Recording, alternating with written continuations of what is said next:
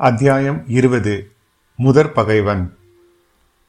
தக்க சமயத்தில் ஆந்தை செய்த உதவியை ஆழ்வார்க்கடியான் மனதிற்குள் பெரிதும் பாராட்டினான். ஏனெனில் காட்டின் மத்தியில் கூடியிருந்த சதிகாரர்கள் சிறகடித்து கொண்டு உரிமைய ஆந்தையை பார்த்து அதனால் ஏற்பட்ட சத்தம்தான் என்று எண்ணிக்கொண்டார்கள். அடடே இந்த கோட்டான் நம்மை பயப்படுத்தி விட்டது. வெட்டிடா அதை என்றான் ஒருவன். வேண்டாம் உங்கள் கத்திகளை வேறு முக்கியமான காரியங்களுக்கு பத்திரப்படுத்தி வையுங்கள். நம் பகைவர்களை பூண்டோடு ஒழிப்பதற்கு கூறாகி வையுங்கள். ஆந்தையும் கோட்டானும் நம் பகைவர்கள் அல்ல. அவை நம் சிநேகிதர்கள். மனிதர்கள் சாதாரணமாய் உறங்கும் சமயங்களில் நாம் கண் விழித்திருக்கிறோம். நம்மோடு ஆந்திகளும் கூகைகளும் கண் விழித்திருக்கின்றன என்றான் ரவிதாசன். அவனுடைய பேச்சை கேட்டுக்கொண்டே மெல்ல மெல்ல அடிமேல் அடியெடுத்து வைத்து நடந்த திருமலையப்பர் ஒரு பெரிய மருத மரத்தின் சமீபத்தில் அடைந்தான். நூறு வயதான அந்த மரத்தின் பெரிய வேர்கள் நாலாபுரத்திலும் ஓடியிருந்தன. ஓர் ஆணிவேருக்கும் இன்னொரு ஆணிவேருக்கும் மத்தியில் தரையிலும் இடைவெளி இருந்தது. மரத்தின் அடிப்பக்கத்திலும் நல்ல குழிவு இருந்தது. அத்தகைய குழிவு ஒன்றில் மரத்தோடு மரமாக சாய்ந்து கொண்டு ஆழ்வார்க்கடியான் நின்றான். தஞ்சாவூர் ராஜ்யத்தின் பொக்கிஷம் இருக்கும் வரையில் நமக்கு வேண்டிய பொருளுதவிக்கு குறைவில்லை. எடுத்த காரியத்தை முடிக்க வேண்டிய நெஞ்சு துணிவு மட்டும் இருந்தால் போதும். காரியம் முடிகிற வரையில் வெளியில் தெரியாதபடி ரகசியத்தை பேணும் சக்தி வேண்டும். நமக்குள் இரண்டு பிரிவாக பிரிந்து கொள்ள வேண்டும். ஒரு பிரிவினர் உடனே இலங்கைக்கு போக வேண்டும். இன்னொரு பிரிவினர் தொண்டை மண்டலம் சென்று காரிய சித்திக்கு தக்க சமயத்தை ஏற்படுத்தி இருக்க வேண்டும். ஏறக்குறைய இரண்டு காரியங்களும் ஒரே சமயத்தில் முடிய வேண்டும். ஒரு பகைவனை முடித்த பிறகு அவகாசம் கொடுத்தால் இன்னொரு பகைவன் ஜாக்கிரதையாகி விடுவான். அதற்கிடமே கொடுக்கக்கூடாது. தெரிகிறதா? உங்களில் இலங்கைக்கு போக யார் யார் ஆயத்தமாக இருக்கிறீர்கள்? என்றான் ரவிதாசன். நான் போகிறேன் நான் தான் போவேன் என்று பல குரல்கள் ஒரே சமயத்தில் கேட்டன. யார் போகிறது என்பதை அடுத்த முறை பாண்டிய நாட்டில் கூடி தீர்மானிக்கலாம். அதுவரைக்கும் இங்கேயே செய்ய வேண்டிய ஏற்பாடுகள் இன்னும் சில இருக்கின்றன என்றான் ரவிதாசன். ஈழத்துக்கு எந்த வழி போவது நல்லது? என்று ஒருவன் கேட்டான். கோடிக்கரை வழியாக போகலாம். கடலை கடப்பதற்கு அது நல்ல வழி. ஆனால் இங்கிருந்து கோடிக்கரை வரையில் செல்வது கடினம். நெடுகிலும் பகைவர்கள் ஆங்காங்கே ஒற்றர்கள். ஆகையால் சேதுவுக்கு சென்று அங்கே கடலை தாண்டி மாதோட்டத்துக்கு அருகில் இறங்குவதுதான் நல்லது. இலங்கை போகிறவர்கள் சமயத்தில் படகு வலிக்கவும் கட்டுமரம் தள்ளவும் கடலில் நீந்தவும் தெரிந்தவர்களாக இருக்க வேண்டும். இங்கே யாருக்கு நீந்த தெரியும்? எனக்கு தெரியும் எனக்கும் தெரியும் என்று குரல்கள் எழுந்தன. முதலில் இலங்கை மன்னன் மகிந்தனை கண்டு பேசிவிட்டு பிறகு காரியத்தில் இறங்க வேண்டும். ஆகையால் ஈழத்துக்கு போகிறவர்களில் ஒருவருக்காவது சிங்கள மொழி தெரிந்திருக்க வேண்டும். ஆ நமது சோமன் சாம்பவான் இன்னும் வந்து சேரவில்லையே. யாராவது அவனை இன்றைக்கு பார்த்தீர்களா? இதோ வந்து கொண்டிருக்கிறேன் என்று ஆர்வாழ்கடியானுக்கு மிக்க சமீபத்திலிருந்து ஒரு குரல் கேட்டது. அடியான் மேலும் மரத்தோடு மரமாக ஒட்டி கொண்டான் அடடா இந்த பாழும் உடம்பு இப்படி பெருத்து விட்டது. எவ்வளவு சங்கடமாய் இருக்கிறது? புதிதாக இரண்டு பேர் அக்கூட்டத்தில் வந்து சேர்ந்து கொண்டார்கள். ஆழ்வார்க்கடியான் தன் முகத்தில் ஒரு சிறிய பகுதியை மட்டுமே மரத்துக்கு வெளியே நீட்டி எட்டி பார்த்தான். புதிதாக வந்தவர்கள் இருவரும் கொள்ளிடக்கரையில் அரச மரத்தடியில் சந்தித்து பேசியவர்கள்தான் என்று தெரிந்து கொண்டான். புது மனிதர்களை கண்டதும் ரவிதாசன் வாருங்கள் வாருங்கள். ஒருவேளை ஏதாவது உங்களுக்கு ஆபத்து வந்து விட்டதோ வராமலே இருந்து விடுவீர்களோ என்று பயந்தேன். எங்கிருந்து? எந்த வழியாக வந்தீர்கள்? என்றான். கொள்ளிடக்கரையோடு வந்தோம். வழியில் ஒரு கூட்டம் நரிகள் வளைத்துக் கொண்டன. நரிகளிடம் சிக்காமல் தப்பித்து வருவதற்கு நேரமாகிவிட்டது என்றான் சோமவன் சாம்பவான். புலிக்கும் சிங்கத்துக்கும் பயப்பட்டால் பொருள் உண்டு. நரிக்கு பயப்படுவர்களால் என்ன காரியத்தை சாதித்து முடியும்? என்றான் அந்த கூட்டத்தின் முன்னமே வந்திருந்தவர்களில் ஒருவன். அப்படி சொல்லாதே அப்பனே சிங்கம் புலியை காட்டிலும் நரி பொல்லாதது. ஏனெனில் சிங்கமும் புலியும் தனித்தனியே பாய்ந்து வரும் விரோதிகள். அவற்றோடு சண்டையிட்டு சமாளிக்கலாம். ஆனால் நரிகளோ கூட்டம் கூட்டமாக வருகின்றன. ஆகையால் அவற்றுக்கு பலம் அதிகம். சோழ நாட்டு நரிகள் பெருங்கூட்டமாக வந்ததினால்தானே நம் ஒப்பற்ற மன்னாதி மன்னன் தோற்கவும் உயிர் துறக்கவும் நேர்ந்தது. இந்த நரிகுலத்தை அடியோடு அழிப்போம் பூண்டோடு நாசம் செய்வோம் என்ற ஆத்திரத்துடன் கூவினான் சோமன் சாம்பவன். இதோ அதற்கு வேண்டிய உபகரணங்கள் என்று ரவிதாசன் பொன் நாணயங்கள் குவியலை சுட்டிக்காட்டினான். சோமன் சாம்பவன் நாணயங்கள் சிலவற்றை கையில் எடுத்து பார்த்துவிட்டு ஆ ஒரு பக்கம் புலி இன்னொரு பக்கம் பனை என்று சொன்னான் சோழனுடைய பொன் பழுவேட்டரையருடைய முத்திரை. நான் சொன்னது சொன்னபடி நிறைவேற்றிவிட்டேன். உங்களுடைய செய்தி என்ன? நமது இடமன்காரி ஏதாவது செய்து கொண்டு வந்திருக்க வேண்டுமே என்றான் ரவிதாசன். ஆம் கொண்டு வந்திருக்கிறார். கேளுங்கள் அவரே சொல்லுவார். இடுமன்காரி சொல்லத் தொடங்கினான். தங்கள் கட்டளையிட்டபடி சம்பூர்வையர் மாளிகையில் பணியாளனாக நான் அமர்ந்து வேலை பார்த்து வருகிறேன். அதனுடைய பலன் நேற்றிரவுதான் சித்தித்தது. நேற்று சம்புவரையர் மாளிகையில் ஒரு பெரிய விருந்து நடந்தது. பெரிய பழுவேட்டரையர் வணங்காபுடி முனையரையர் மழப்பாடி மழுவரையர் முதலிய பலர் வந்திருந்தார்கள். குறவை கூத்தும் வேலாட்டமும் நடைபெற்றன. வேலநாட்டம் ஆடிய தேவலானுக்கு சன்னதம் வந்து குறி சொன்னான். அவன் சொன்னது நம்முடைய நோக்கத்துக்கு அனுசரணையாகவே இருந்தது. பழுவேட்டரையருடைய வந்த மூடு பல்லக்கில் அவருடைய இளையராணி வந்திருப்பதாக எல்லோரும் எண்ணியிருந்தார்கள். சுந்தர சோழ மகாராஜாவுக்கு உடல் நலம் சரியில்லை என்றும் அதிக நாள் உயிரோடு இருக்க மாட்டார் என்றும் பழுவேட்டரையர் தெரிவித்தார். எல்லோருமாக சேர்ந்து அடுத்தபடி பட்டத்துக்கு வரவேண்டியவர் ஆதித்த கரிகாலர் அல்ல மதுராந்தக தேவர் என்று முடிவு செய்தார்கள். ஆனால் மதுராந்தக தேவர் இதற்கு சம்மதிப்பாரா என்று சிலர் கேட்டார்கள். அவர் வாயினாலே அதற்கு மறுமொழி கூற சொல்கிறேன் என்று சொல்லிய பழுவேட்டரையர் மூடுபல்லக்கின் திரையை திறந்தார்.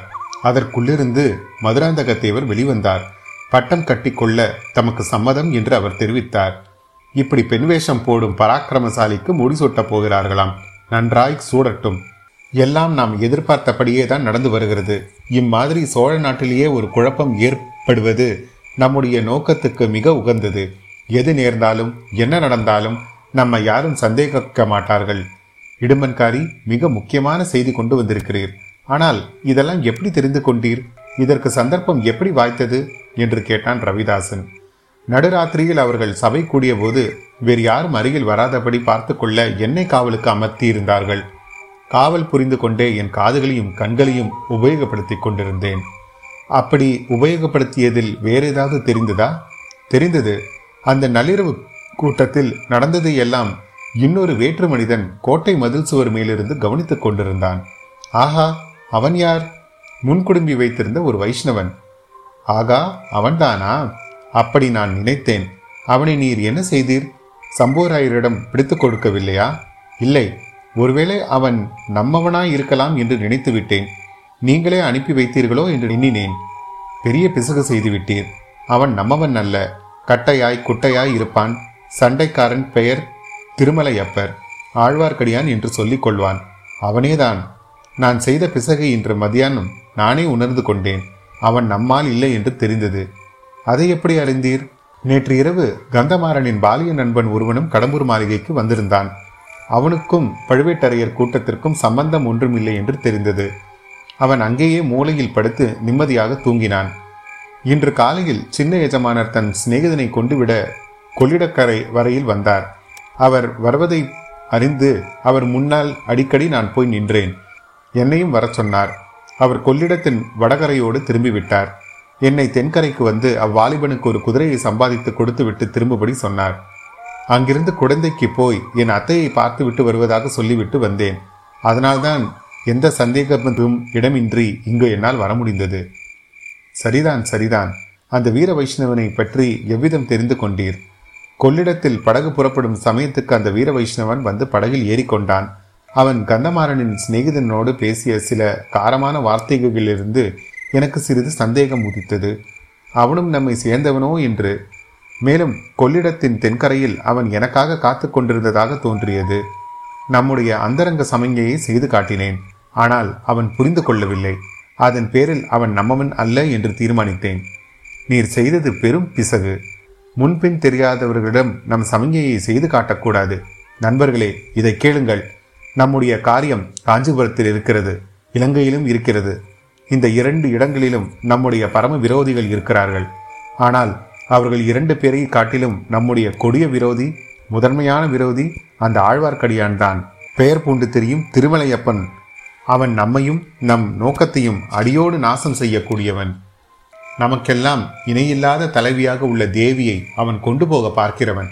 அடுத்தபடியாக அவனை உங்களில் யாராவது எங்கே கண்டாலும் எந்த நிலைமையில் சந்தித்தாலும் கைகளில் உள்ள ஆயுதத்தை உடனே அவன் மார்பில் பாய்ச்சி கொன்று விடுங்கள்.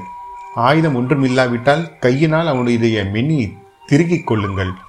அல்லது சூழ்ச்சியால் விஷத்தை கொடுத்துக் கொள்ளுங்கள். அல்லது வெள்ளத்தில் தள்ளி முதலையின் பசிக்கு இரையாக்குங்கள். அல்லது ஏதாவது சாக்கு சொல்லி பாறை உச்சிக்கு அழைத்து போய் அங்கிருந்து பிடித்து தள்ளி கொன்று விடுங்கள். தேல் நட்டுவாக்கிளி பாம்பு முதலியவற்றை கண்டால் எப்படி இரக்கம் காட்டாமல் கொள்வீர்களோ அப்படி கொன்று விடுங்கள்.